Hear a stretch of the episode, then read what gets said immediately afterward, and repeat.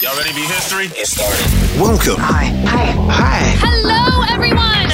To the Pro Audio Suite. These guys are professional. They're motivated. Thanks to TriBooth, the best vocal booth for home or on the road voice recording.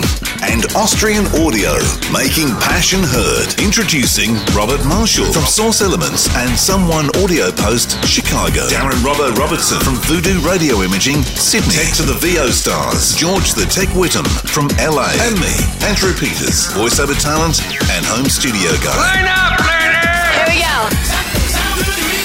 And welcome to another Pro Audio Suite. Thanks to TriBooth. Don't forget the code PAP200 to get $200 off. And Austrian Audio, making passion heard. Uh, this episode, we have a couple of special guests coming in from New York City. Uh, we have Aaron Misch and we have Daniel Baker. Hopefully, I've got your name right, Aaron. No, it's Meicht. Meicht. Okay, Aaron Meicht. Do you want to do you want to pick it up? or Cat. Yeah, Let's- I do. no, I'm just kidding. Here we go. doesn't. Yeah. It's it is it is a name that is constantly mispronounced, so it's Yeah. it's and all it's good. it's uh, Baker. But oh, Of course it is. Backer. yeah, Yeah, Danny Daniel Baker. It, it needs the thing over the E, doesn't it? yeah. The umlaut. I haven't figured out how to make my keyboard do that. Yeah, exactly. Exactly. Oh my! All right, no, we're good. All right. So we're off to a flying start. So uh, we know who you are now. Uh, but you do have a company called Broken Chord. hmm Um, uh, basically, uh, sound design, music composition for Broadway and uh, surrounds. Can you give us a bit of background on Broken Chord? Sure. Did you start it off, Daniel? Yeah, I started uh, Broken Chord um, when I left graduate school uh, and went out into the world.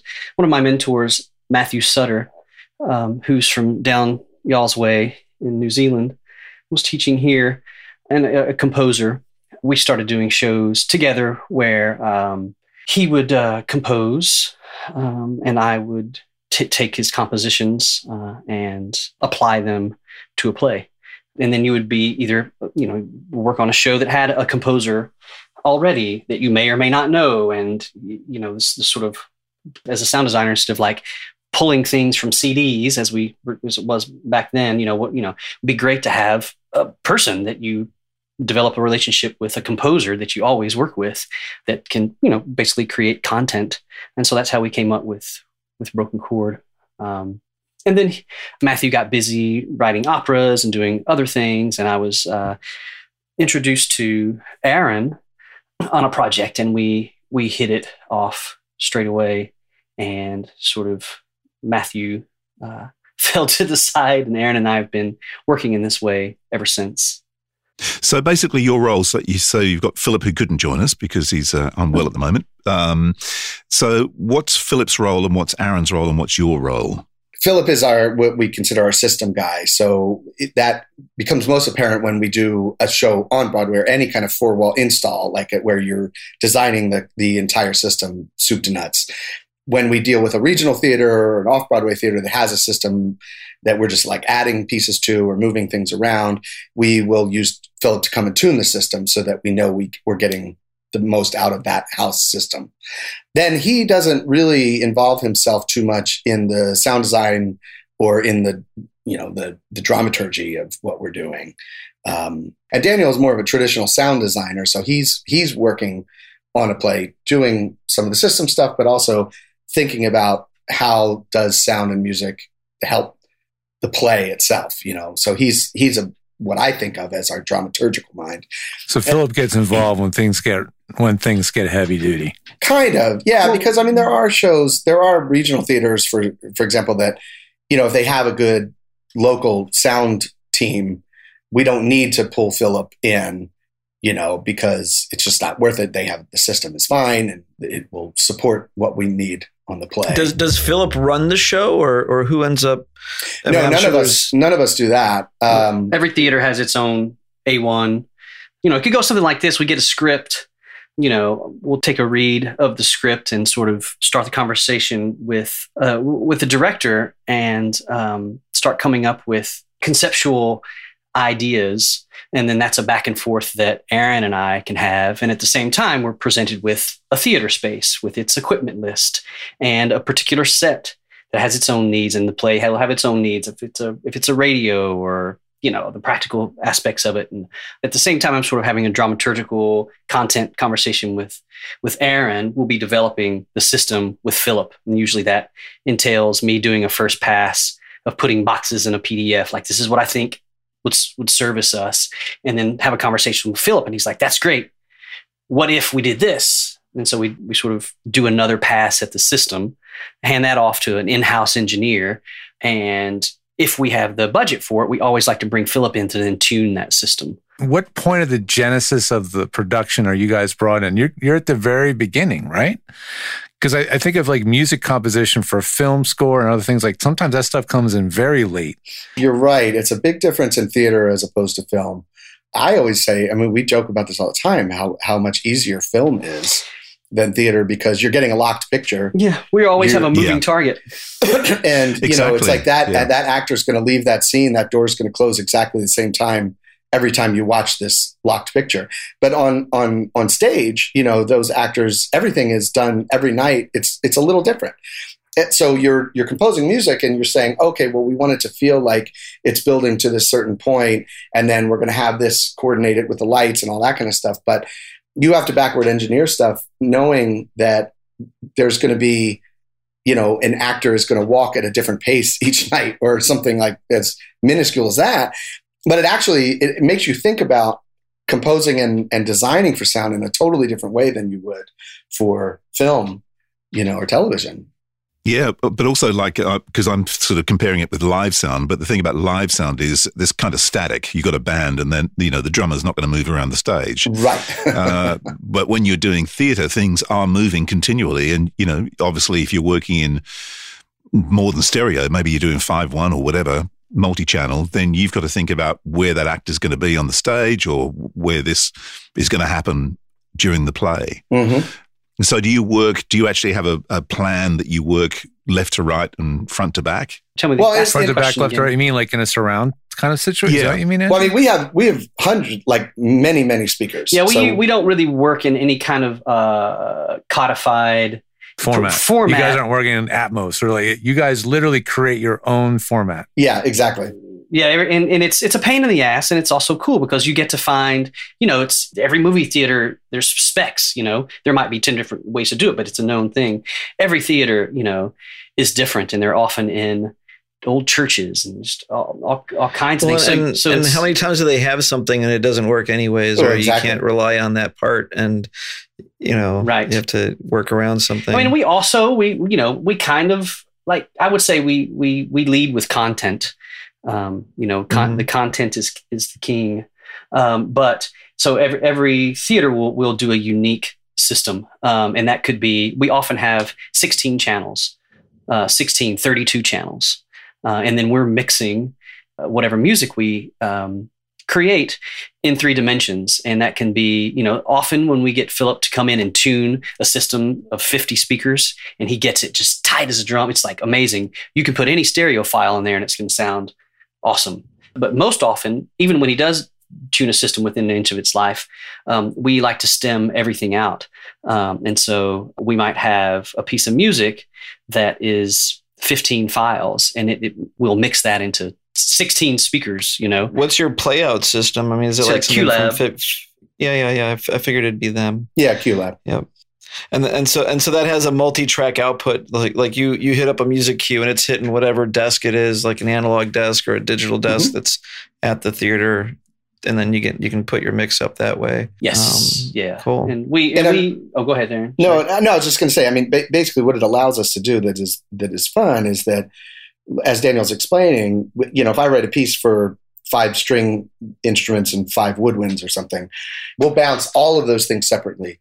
And then we have the ability to move it in the space. So if you want the flutes to come from, you know, mm-hmm. you have depth, you have speakers behind the stage, you have speakers over the audience and everything. And what you can do is you can really orchestrate a piece, but you do it in the space, and that's the thing that's really different. I think. And that's probably very useful for the sound design. I mean, the thunder overhead, whatever you might have, speaker Of course. arrays, or yeah. You don't do it on the day though. Like you, you, you set up the system in the venue. You know what the parameters are. You program the mix, Mm. and on the day you play back the program. Oh, yeah, Or yeah. You really are. It's a little bit of both. QLab's like a queuing system. So someone's something is triggering QLab to trigger these events, and one event might be a music cue, and another event might be a sound effects cue, and those events might be happening at the same time, and then they need to get them out of QLab into a board that's installed at this theater, which gets it out to the speakers. Exactly. Mhm. Wow. How many channels of amplification have you guys used like I mean- in one show? You said 50, right? Sure. Yeah. Depending depending on how granular you want it, how much control, uh, what you know, one channel per per speaker. But you know, like I said, we could have thirty two channels has not been unheard of. So Uh, when it's 32 channels, I'm curious about that because you know you you're you're outputting just here's all these tracks and and you try to get the tracks to be pre-mixed. So if you pull all the faders up to zero, you know you got a really good starting point, and then you can kind of spread them out throughout the theater, and maybe you got to change the volumes a little bit. I would I would imagine it'd be easier just to have speaker outputs from QLab go straight to the speakers and the amps but I'm sure that's not how the theaters are wired. And then I can't imagine someone trying to mix the show on some old Mackie. when it comes to playback of the audio, we're setting Mhm. that. We're basically using the tech rehearsals to mix the show, so it's a show that anybody can just hit. Is that mix? So so that mix is not happening on the board that's installed at the theater. That that's mix right. is The- happening. Exactly. Imagine the board is just being zeroed out. It's just Yeah, you know, that's- okay, It's cool. at, it's at whatever Yeah, okay. minus eighteen, like whatever the spec. You just is- yeah, faders to zero, and you get stuff out to the speakers you want them to go to. Exactly. Right. And then, you know, Yeah. Philip will balance all those speakers, tune the system, and um, and then it's ours to break. but we're we're doing it just like you do a movie, except it is happening incrementally and in real time. But once but once we get through it and we say this is, you know, it might take us 10 or 12 hour days of fast forwarding and rewinding this movie with real people, but it's all eventually gets set. Do they give you like a premix of, or like, like, hey, we're gonna have all the actors act this out with no sound effects, and then you can play the video back and start queuing your stuff up? Do they give you something to No, work you know, against? that's only a recent COVID thing. I've, Yeah. I've actually taken advantage of that only in the last two years. Usually, what you do is you sort of it's all in the, abs- in the abstract. You're working in a land of ideas.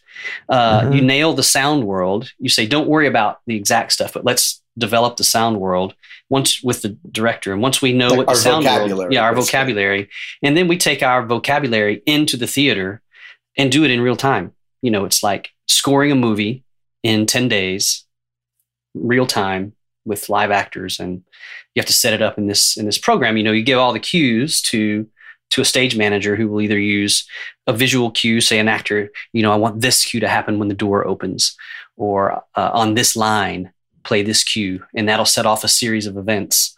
Um, and and those series of events will continue as you program them until you tell it to do the next thing. So then at the end of the day, you might have, you know, we'll have hundreds of lines of code. Yeah, it's so it's nice to hear that it's still totally a organically human driven thing. It's not like it's not like you're working on a SMPTE clock and everything Oh, has Oh, to I'm happen. sure. I'm sure there might be some clocks going on. Well, you have clocks going, but I mean, you're not. Yeah. It's like it's going to happen. The door's going to open in three, two, one. Well, that door might open in three, one, and then it open, and you and you just have to be there. And you know what's a cool thing that I, over the last 20 years of us doing this, one of the fun things to experience has been when you have a stage manager, you think of these people who are behind the scenes, you have a stage manager that has a good sense of music, of, of tempo, of beat, or of pacing. They're actually interacting with the actors, they're a performer. And Wow. we think of them like performers because we're putting all this in their hand. And it can, it, it does have an organic feel because if you have a stage manager that has no sense of rhythm or has no sense of timing, you know, you're done. You know, it's awful. It, it can be terrible. Yeah. But when you meet these great stage managers that just are like, yeah, I get it. I know exactly where you want that thing to happen. You just feel so. It, it's just such a, a an awesome thing that I didn't expect when I even started on all this. I don't know, Daniel, if you feel just about No, how I these agree. some I of these jobs are so you don't even know what they're doing, but then actually they're controlling everything. Wow. You know, Your So- life so is in how- their hands. Like how that often do you do a play and then it's it's done by more than one troupe or however it Oh, goes? yeah. I mean, they're mostly they're mostly one offs, but we've had some things uh, like uh we did a show called Ruined that toured around. Um, we had our, our first show that went to Broadway. We did first at Yale Rep in New Haven, and then it moved to the Public Theater in New York, and then it moved to Broadway. So we had like three goes at that. But we're mostly doing one offs. You know, it's not unfortunately commercially driven. Sort of what comes into your local town, big hit off of Broadway. It's um, Can you imagine touring what you're doing? Have you guys toured a show of this scale ever? It sounds like impossible. Well, it doesn't really work like that with this kind of because I mean, what Daniel's describing too is the the kind of tour, like a roadhouse thing. That's a totally separate thing. You know, that's not Right. the business that we're in in a way. Right, right. Um, okay. But when we do a, a, if a play has a, it's a co-production with multiple regional theaters, let's say, or or like the last one we did, Toni Stone, which started at Roundabout in New York City, but then it, the cast changed, but the design team was all the same, the director was the same. And, and that carried your work throughout each each Exactly. So for of it. that Yeah. production, all of the music that I wrote, all the, the sound design, we just would move to the different space. The, the So space was who's hiring you? Is it the the playwrights or is it the theaters? It's the directors. theaters. Direct, Well, well, directors is. I the, mean, the theaters are paying us. but, but the the connection is the director. yeah. How how how often do you get to work with the playwright as well, or does that not really come up? Well, it depends. I mean, Shakespeare, we don't often get to. yeah, it's too bad. Yeah, Well, yeah, yeah. yeah, he's a bit dead, I think, just a bit dead. Uh, no, but half, no, half the time, probably. Yeah, I would say half the time. We, we do new third of plays. the time. Yeah, it's probably 50 50 plays that are in the canon and, you know, have been done multiple times, but we're just doing a new production of versus plays that are, you know, a new play that the direct, that the, the writer is just, you know, we're developing it with in its first production or something like that. So, and they both have merits, you know, they're both fun in different ways because, you know, when Do you're you seeing have like a something- sister company that does lights? No, no, we we always joke about uh, our favorite lighting designers. We tell them that we're going to make them part of Broken Chord. But yeah, the, the, the, they- folks don't usually, you know, lighting doesn't happen like this. We're the they're, we're yeah, the they're only usually idiots who do it individuals. Like this. Yeah. But Do we you guys feel like you're pretty unique, or is it not that? I don't know. How, how, Yeah. how many others are doing what you do in the the way that you do it? it is unique. Most people would hire an associate to do the system design, or we'd like to do every aspect to its best. thing I can add to what Daniel's saying, I think that what we're doing that's different too is one of the things that's great about me writing music and Daniel doing the sound design, for example. We have a rapport. So what the Yeah. what the director is getting as a product is something that the sound design and the composition is completely intertwined in a way like a you know a, any kind of ensemble or something where daniel and i our brains because we've been doing this so long together you're getting a really integrated product as opposed to oh we're going to hire this person to compose all this music and then you're going to do the sound design that relationship every time anew we don't think you're getting the best kind of result. You- i think it's fun to to have our connection is what creates this entire sound product in a way. Is is there ever um, you know like an orchestra and the and the music is played live and then do you have a director or a conductor to uh, sort of interact with kind of a new layer in there? Um, or is that is it pretty much all playback? Well, with well, Daniel could talk about musicals. We do some musicals. I'm generally not involved in the musical things because the kind of productions that I'm writing music for, they don't. They none of them have the money to do. Even on Broadway, no, they don't have the money to have a live orchestra unless it's a musical. You know. Gotcha. So and and you know the amount of music there, it's not even if you're underscoring an entire thing, it makes more sense to to have it be recorded in studio and then played back. You know. Gotcha. Um, but we do also do musicals. Daniel can talk more about that than I can. you know, mainly we have, have done uh, music for plays, but we also do musicals. Uh, and then and then Philip really comes to the forefront on that. right. I mean, you're you're you're writing for all kinds of different arrangements, I assume. Like so. But but we won't write mu- the musicals that we do. We're not writing the musical the music for. Oh, I see. Okay. Yeah. it's just a Okay. reinforcement.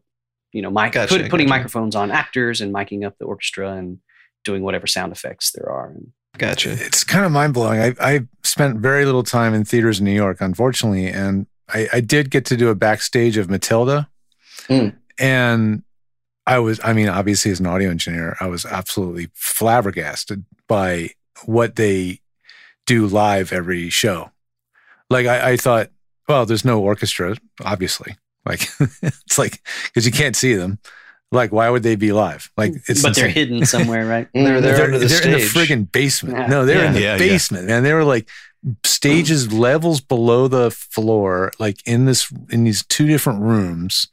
So not optimal as you can imagine, and like the number of channels used on stage, the wireless. I mean, it is an amazing technological achievement what they do on these shows. You know, so what's considered traditional or just expected that's going to be performed live versus what is expected to not be performed live. It's an interesting sort of line. Well, Daniel, you can In- talk about that. We just did a musical in Cleveland, Yeah. right? Wasn't it? Yeah. Cleveland? Mm-hmm. And they, I mean, they might get a kick out of the, that idea of that. Why would you put the drummer in the back, not on the stage and all that kind of shit? You know, But yeah, I mean, it's pretty. like when you don't see the It's- orchestra. But we had a great, yeah. It's it's pretty obvious. You know, they all that's it's very in vogue now to have the band on stage, which you know imposes a lot of issues when you're trying to get, you know, 12, 15 Oh. actors running around with omni mics. Then you have a Oh drummer God. just there. Uh, and so every production, depending on the experience of the director, you know, it's it's also a sound physics class for the whole um, for the whole team. And for whatever reason, even when you're doing a musical, which is all about music and sound, uh, you're, you're still sort of sound is the Somewhat secondary? last on the list as far as like it's Yeah. crazy. It makes no sense whatsoever. I thought that was only the case for video. or film. Seriously? there's lots of i mean we all have our opinions of, of, of why we're a visual culture blah Sure. blah blah blah. Blah but uh, you know they insisted in this last show that we did they insisted on uh, putting the drummer they wanted the drummer on stage. Was like fine well, then we need v drums you know we tried to explain it to them. If we, the, the drummer is going to be the loudest thing on stage it's going to get into the microphones of the actors and so you're going to be you know Well, can't you put a little foam ball around each microphone? Well, and go. won't that Yeah, soundproof yeah, yeah. the microphone? No, you know, you just need a Yes, Kaotica Eyeball on each microphone. yeah. Chaotic eyeball. Yeah. I was uh, a friend of mine. Um, friend of mine's touring at the moment in the states with a band, and they're um, uh, touring with PIL and Blondie and a bunch of other bands. But I was watching. He was doing a live stream last night from backstage as they were bumping in and bumping out, and. Uh, I saw, like, he, he couldn't believe it either, but Clem Burke, who plays drums and has done for Blondie since the get go, must be incredibly loud because his kit was behind Perspex. oh yeah, yeah, yeah. That's not that what? uncommon.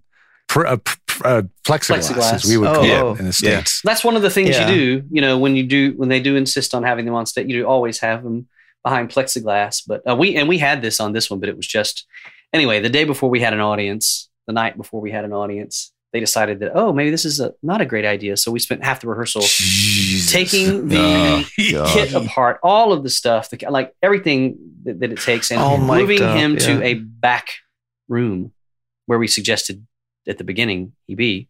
Right. and uh, you know, we did this Oh, kind of man. like Herculean feat, and then there suddenly the actor's like, "Oh my god, it sounds so much better," you know, because there's this big fight in theater now about whether you give fold back, whether you fold back actors, Oh, really? Uh, yeah. actors' own voices to the stage, which you know, best practices you don't, you know, um, yeah. because Please. uh, Oh, but they, man. you know, some folks do now, and so they kept wanting. They, That's they're like, like, you give they're a- like, we can't hear a ourselves. microphone to an opera singer. Yeah. They're like, we can't, Yeah, we can't, you we can't don't. hear ourselves. And we're like, well, yeah, there's a couple things. There's a drum kit wailing away 10 feet away from you.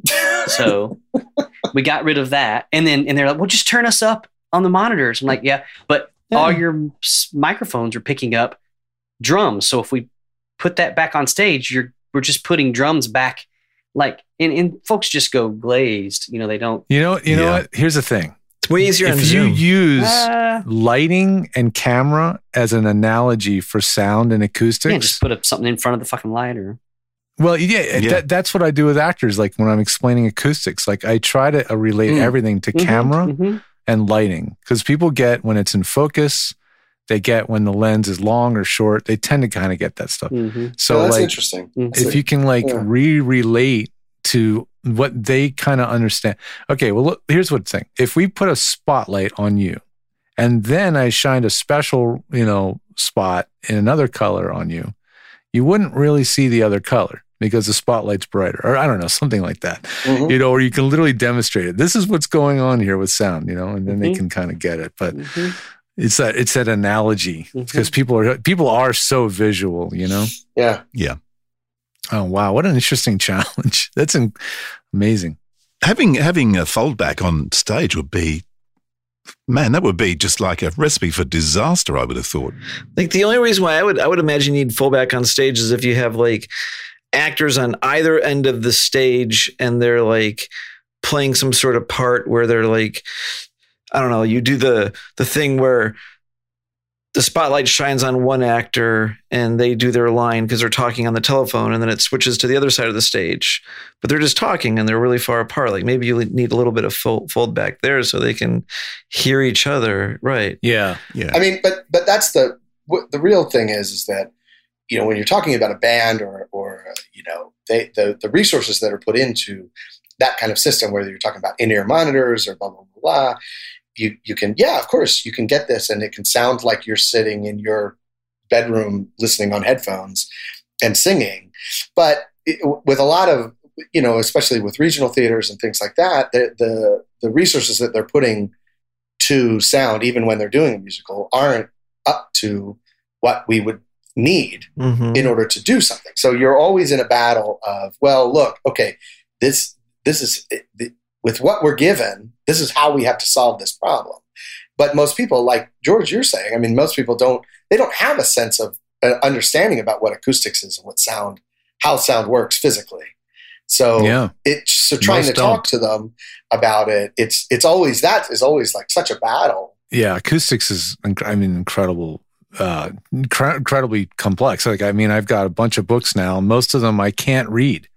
I mean, I just, I, I don't have the mathematical training, the physics training to, to, to grasp it. So I have to study everything that's very practical in nature because I, I need to grasp it. And then I'm taking that information and then translating it to Lights explaining somebody who's in her stand, well, Yeah. somebody who's in her, her, her stand, standing in her closet Yeah, and why you you the microphone has to be where it is and why it has to be as close as it is and and all that stuff and that's that's what I do every day. It's it's fun. It's an interesting challenge, but it's like micro it's a micro level and you guys are doing it on a much more macro level with a lot more people and it's live. Yeah, it's, uh, Yeah. it sounds very uh entertain it sounds very exuberating slash stressful. I, I I'll think go the latter. what's what's well, what's cool is that it is it is practical. Uh, ultimately, yes, we have a guy like Philip who is this mysterious Philip, sick Philip. oh, uh, we have him, and he is a technical kind of wizard, and he understands. He is a mathematical kind of brain. yeah. And he does understand that when things are not sounding right, it's because of this and this and this and this and this. I Yeah. it goes way over my head. I'm like, I don't know. I mean, is the saxophone in tune? That's what I'm thinking about. Mhm. But but really what what we do that is kind of fun is that it is about practical. You do just in the end you rely on your ears. You get into a, a theater and you hear the speakers, you hear the sound coming back at you, and you sit in all the different seats and you say, okay, from over here it's going to sound like this, and from over here it's going to sound like this. And what can I do to make the experience of this audience member be mm-hmm. similar to the experience of that audience member in another seat? without reconstructing the theater. Yeah, because you know you do get into. I mean, we just did a show that is a kind of a thrust thing, but it was it was a it was a theater that wasn't built as a theater, and so you have three banks of seats, but there are these walls. So depending on where the actor is even speaking, we weren't even reinforcing the actors. If you're talking one way, basically your sound is getting eaten up by this weird corner wall thing, and they have some stuff in there, but but really it's about you know okay well how can i figure out what it is going to take for and whether that's staging and it's a mixture it's not just necessarily like let's turn this up or this speaker, this speaker, this speaker. It can also be a dialogue with the director about staging, where this actor is delivering this line and how can you affect the sound design by helping out with staging. I don't know. I, Daniel, maybe Wow. you Yeah. want to talk more about that, but I, I think that's kind of a cool. There's no ADR in live theater. well, there. I mean, That's there is right. sometimes, basically, you know, but like in in some spaces where you're not reinforcing the actors, there are no wireless microphones. You're just dealing with the space, the acoustic, the live acoustics. Plus, you're trying to put your music or your sound in, you know, in there, and then that's always that fun thing too, where oh, we want this whole thing to be underscored, and but we're not going to mic the actors. So okay, well, to have this sound, you know, and I would get a note from a director saying, okay, well, I think that when I was sitting here, that that ba- that bass frequency, that rumble is too loud. I couldn't hear the actor, and it's like, okay, well, there's the trade off, right? You're either gonna you're gonna give up some of that excitement of a movie theater, or you're gonna hear the line, and that's always a, a balance that you have to make in live theater that isn't often talked about. Wow. I think I don't know, Yeah. Daniel. I Well, yeah. Also, bass is extremely difficult because it's so dependent on where you are in the room. Unless, yeah. Well, and where the subwoofers are. Do you ever do something similar to like surround sound where you say, okay, we're going to put all the dialogue out the center speaker and we're going to really focus that and anchor it to the stage. Mhm. And then, and then you have all the other speakers spread out, you know, in the back and whatnot. And you have to be careful of those because the people in the back are close to the Mhm. back speakers. Always. So when we do like- when we Those do are the thoughts, vocal reinforcement always. we do usually think of a center channel that is our vocal ring or whatever that's what we're always thinking of. Um, you know, where to place the sounds, where to place the voice, and most often we have a center. It's not unlike film. You have the the voice going through a center cluster, and then you know we do underscoring. I often we often don't. You know, if it's a proscenium stage with like a left right main, you're you're you're, shaping the frequency spectrum in three dimensions. Always. I mean, that's just always. I think there's like a role for for Atmos in this. You know how like theaters have their seven dot four dot one array, and but there might be a common array of speaker setups that are for theaters, and then Atmos, if you do your one mix, it could scale by the nature of the system to more speakers or fewer speakers. You have these objects. I'm sure QLab would love to grab hold of an Atmos object and steer it around this, the theater, for example. that that is a thing that, that exists and also um, d&b has a thing called soundscape which is where you can move um, But how many of those are like scalable? So, so for example, the, the nice thing about Atmos is you have a theater that has 741 speaker array, and then you have another theater that has like a 92.10 speaker array, and the same mix works on both theaters because the Atmos system is doing the math distributes it. it. It figures out like for that path, for that sound to travel around the theater in this path, I'm going to use these speakers in the small setup, and in the big setup, I'm going to use those big speakers. you could Uh, totally those- you could totally yeah. i mean it's absolutely it's time and money and the thing about theater is there's very precious little of either of those things Both.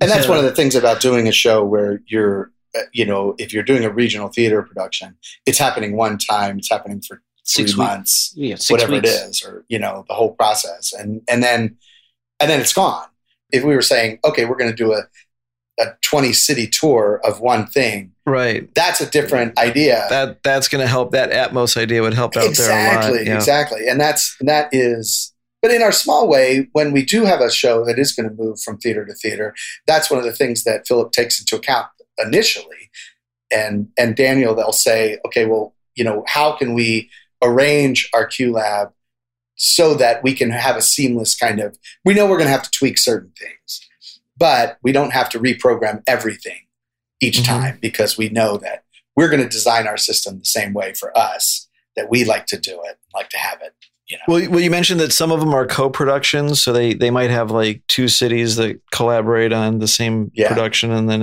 it's done in two places. So, do they do them on the same nights at the same time? no no they'll be like No. different uh so you do one and then a couple months later it would move to another Gotcha. another city Yeah. or something like that Gotcha. So they're sharing the cost of the production. Exactly. They're probably sharing the uh, the, Yeah. the the props and everything. Maybe exactly even. exactly the set all that stuff will move Um, and then they can say, you know, that's, I mean, it's all like devolves into a money conversation. Yeah. Well, not to get into the dumb stat stuff, but like, what's one of the longest runs like that that you've set up and then built, and then it stayed in production? Well, I guess both of the Broadway shows were the longest for us. Right? Yeah. But even those, both of them, they they didn't run for you, you know. They were like- they were they were limited what they call limited engagements. It had a it had a baked in, you know, expiration because they had celebrities in them. Yeah, so 'cause it's like like, Uma you know, Thurman was Lupita in- Oh, or Uma right. Thurman is U- one. Uma's not going to do She's not going to a year. stay there for. not that that Yeah. Uh, so yeah, but those are those are fun because that really does feel like you're because those are also those Broadway shows are the ones where there's nothing in that space; it's completely empty, and we go and you know build at Sound Associates, build a whole system. There's nothing in there. There, there there's no speakers. There's no nothing. cables. There's no speakers. There's no cables. There's no there's nothing. backstage paging. It's a what they call a four wall install. So it's Wow. it's just a blank slate, And you have we- to There's seating and there's a balcony or whatever, but but everything from the lip of the stage back is just empty space. Do you, do do you at least have like like lattices to hang lights off of, and there's some infrastructure around Yeah, the yeah, stage, right? grid. Like that stuff. There's you grid, add but- pipes and you add truss. Yeah. it's stripped. You know, there is a there's a bare minimum that they strip down to. And I mean, we were drilling holes. Wow. We we had to like the Shuberts are the, the one of the families that own half the Broadway houses, and you know, we wanted when we did Eclipse, we wanted to put surrounds in. We wanted to you know do what we do, build a cage of sound so we can have like a make you know points everywhere. And they were just like, we had to go jump through all these hoops and like to to drill holes in the wall in the to- wall. like of these, you know, speakers. an old pristine uh, Broadway theater. Yeah, you can't use Velcro. That's right. command strips. We use just have to use 700 a command technology strips per where you speaker. bounce it off the wall. You know, you just shoot Yeah. a speaker Oh, coaxially that's at a interesting point and then bounce it off that point.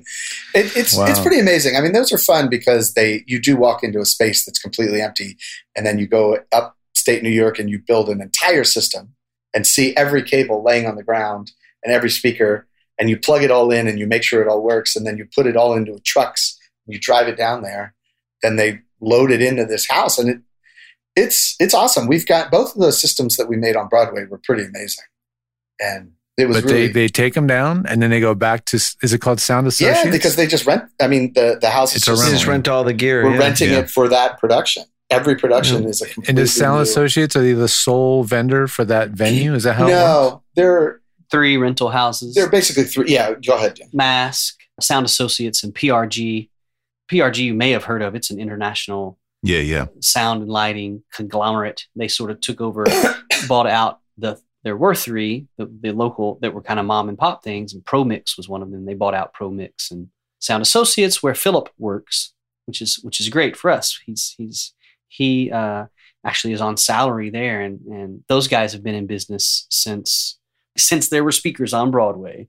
Uh, Yeah. they you know Wow. 50 60 however many years philip's boss is an amazing character peter fitzgerald who owns it the greatest guy and if you you know ever get a chance to walk around midtown with him I mean, he knows ev- he's been doing that since he was a teenager and now he's 70 something he knows every doorman every you, you know you want to get a table at the blah blah blah he just walks you right in and uh, cool. it's really So fun to hang out with that guy What about everyone who walks in, gets a nice pair of stuff it in your ear earphones, Yeah, and then the whole thing is like VR or not VR, but what? Yeah, Yeah, yeah. like VR, you know, sound, and there's no sound. I mean, I mean, t- take take your earphones off and you hear the actors there, You but mean no sound disco style? well, well, there was a show Yeah. on Broadway actually last couple. Of, well, now, gosh, I mean, I always feel like the pandemic. I always say last Right. year, but then it actually means five years. 2019. Yeah, yeah. Um, but wasn't Yeah. it? And Daniel, remind me, was it Simon uh, Burney? i think it was a british guy i can't remember Yeah, British guy. And he did a show, and I know I didn't go see it, but I know Scott went and saw it.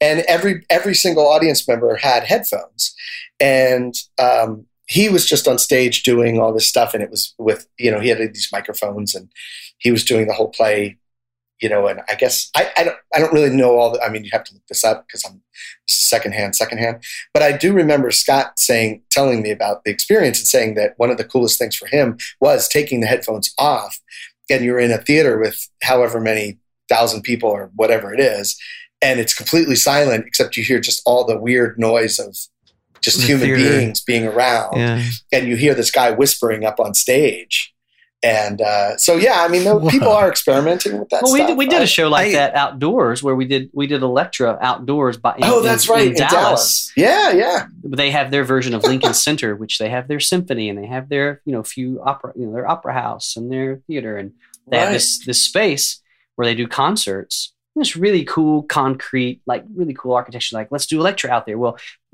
thing is, it's like by a freaking highway. So um, the thing we ended up doing was putting every all the actors in mics, and um, the audience would move around, but they would have the, an assisted. We we co-opted this assisted listening stuff, so every actor or every audience member had a pair of headphones, and so I was not only you know designing mixing the actor's voice and the score through their headphones, but I also had loudspeakers in the space. So I was messing with like what do you From get the headphones when we get from the speakers. from the headphones and, exactly Yeah, and, yeah, yeah. and tre- Oh, mixing wow. so you're mixing those 2 Mhm. ideas well didn't you have what was her name who was the a1 she was driving around oh, on like- a on a cart so because of the because the actors were moving the, the mixing console was on a you know a little eight you know four wheeler with a cart and a Segway. yeah it was on a segway i mean it's it it's that's That, I, I would I would have seen that next. Yeah. Oh, that was one of our that's, that's from the wackiest, like, circus. it's, that Yeah, was one of our right. wackiest things that nobody knows about but it was kind of an amazing feat that sounds really cool. Yeah. I mean, I, I think there's some practical thing you, you know uses for that alone. You're you're doing this wonderful sound work, and I I can think of even my mom. She's starting to lose her hearing. We've gone to plays, and she gets the little like one ear thing, and Yeah. you listen to that, and it's like just the actors, and the perspective is all gone, and it's like such a tiny sound as well. yeah and and it's like okay that's what she's getting but you know in a way kind of like if everyone had or everyone who needed that can have um you know it's almost like Yeah. bionic hearing. It's almost better that you could give them an a, even i remember i i was at this uh, at nab i was at this um thing for dts where they played this whole mix over their giant version of atmos. It was you know surround all over your head. And then they gave you a pair of headphones and they played the same thing. And I remember it was so realistic that I literally took my headphones off to make sure that, sure enough, the, the theater was now silent. And it was like, like they just nailed it with the interaural, binaural, Binaural, um, mhm. kind of. Yeah, it was so. I don't know. It might be a cool thing for theaters. It is. Yeah. I mean, the special thing of theater that makes it worth is the same thing about live music or anything where you have a human being and you're getting the or let's even be more specific it's about live music like in classical music or something where you know there's a the, the thing that makes it so exciting is when you're in a hall and you have that human being you know with that cello playing that sound and that sound is coming from that cello to your ears Mhm. you know that is an experience that is magical i mean that's what you know we it, in a weird way it's like all of us are trying to figure out a way to make that more to like to to to get that experience to all these different people I, i'm trying i'm having a hard time articulating what i'm thinking about but it is yeah that one-to-one experience as opposed to it being mediated through another yeah through headphones or through speed and all of that kind of stuff. And there is something about the difference like when you are in a theater and you have peop human beings in your in the same room as you that are creating sound and and giving it to you is something that I don't want to lose. And in a way it's like I feel like some of these things like like Simon Bur- or whatever that guy's name was his his headphone thing it's a cool idea conceptually. It's really cool. But are we are we losing this idea of what it is to be a human being and have our ears hear something out of another human being Yeah. It's definitely far from the whole like Greek amphitheater thing. It's it's the yeah complete you know you know one is you know you're just acoustically doing it with completely organic then you add in sound reinforcement and other sounds that aren't you know necessarily created i mean ultimately the old wind machine down in the basement you know like that's been replaced for example and there's there's something even kind of cool about the the wrong sound being almost right enough because it's someone playing it. I don't know if that makes sense, Yeah, or yeah, not, yeah. but Mhm. like someone's making it at that point. Yeah. But the other thing about headphones is that you don't have the audience participation. You're not sort of involved en masse with an audience. I, I, I'm guessing. So Yeah. You would I lose think that. that's a good point. Well, you'd have to mic the audience. Ooh. Yeah, that's right. There you go. Would you, if all the audience was wearing headphones, would you feed some of the audience into the headphones so that there's some sense of Yeah, you'd have live to. room? yeah. Yeah. Oh yeah. Talking of audience, now this is um, something I was going to ask before. When you're setting up, um, and I don't know whether you're involved in this bit, but when you're setting up for a play, do you set up with an empty room, or because you've got to take into consideration that when there's a full audience, the whole sound will change? yeah that's i mean that's a big thing we don't often you do tech rehearsals and the in the the the theater is you know it just has the people that are making the, the show in it 20 Um, people versus 500. right and we do Yeah. take that into account i mean There's there a lot of acoustic absorption there. yeah, Yeah, and exactly. and you kind of have to take your best guess and get through the first couple previews before you you know so you often have conversations with directors where they'll say something like oh that underscore is too loud and you say okay well let's let's take that note after the first preview because You're going to have because if i turn it down right now you're not going to hear it you're not going to hear Yeah. it when there's an audience here so I wonder. I wonder what size like 703 you need just to like kind of put like some sort of wedge in every Mm. seat and just like approximate it and I'll oh, put 500 acoustical baffles in the damn theater. just throw 'em there. I mean, what if you just had a really, really, really heavy blanket and you just covered all the seats with a gigantic heavy blanket? It might get you there. we sort of we sort of have a feel for it after a while. you yeah know? Yeah. do So, what frequencies would disappear when, when you have a full audience? Is it the bottom end or is it more No, of it's the of high. The mid? high. it- Yeah, you know, highs, yeah. The higher ends. Yeah. The the the lower the frequency. The low end they, always they- has energy. It when they sneak moves around. It's a bigger, it's a longer Yeah. sound wave. So it's wavelength. Yeah. So, do you when you do the mix, do you actually mix in more top end to compensate for the fact that you don't have an audience there when you're setting up? Yeah, I mean, it's funny. I guess I guess we do. It, like, I don't think it's something that we. I don't That's think Philip's it's something. job, right? Well, no, No. because because when we're he's not there at that point, but it is something that you do. I think in you know I I've had that experience of sitting in my apartment with my Mackies and mixing something and then going to the theater and putting it in and being like, okay, well, this doesn't sound anything like what I just had. So we got let's let's Yeah, yeah. restart. And you do often have to think about it where so I, I do think that my ear is telling me to do certain things, even if I'm not I don't have a checklist like, oh, let me make sure that, you know, seven thousand hertz is going blah blah blah. You know. I don't I don't I don't EQ that way necessarily. I don't know, Daniel, if you feel more specific about that, but I feel like we compensate, but it's it we're compensating because of our experience. In a right way. more Yeah. intuitively than it's more math- intuitive. You know, you know what's going to happen, and so you're kind of like, because you probably even have an idea of like what it sound like after you do this enough. You have an idea of what it sounded like before the th- audience was in there and after. Yeah. And Yeah. so you're and like, again, that's you know, that's kind of one of the reasons why we do track everything. So if we have a, you know, we you know the way that we we design is like we like to talk about it, um, like like IKEA furniture. We have a bunch of things that can go together in a bunch of different ways, and everything we have separate control over everything. So if Certainly, high- when if- I'm if putting IKEA end furniture together, it goes together in different ways. That's for sure.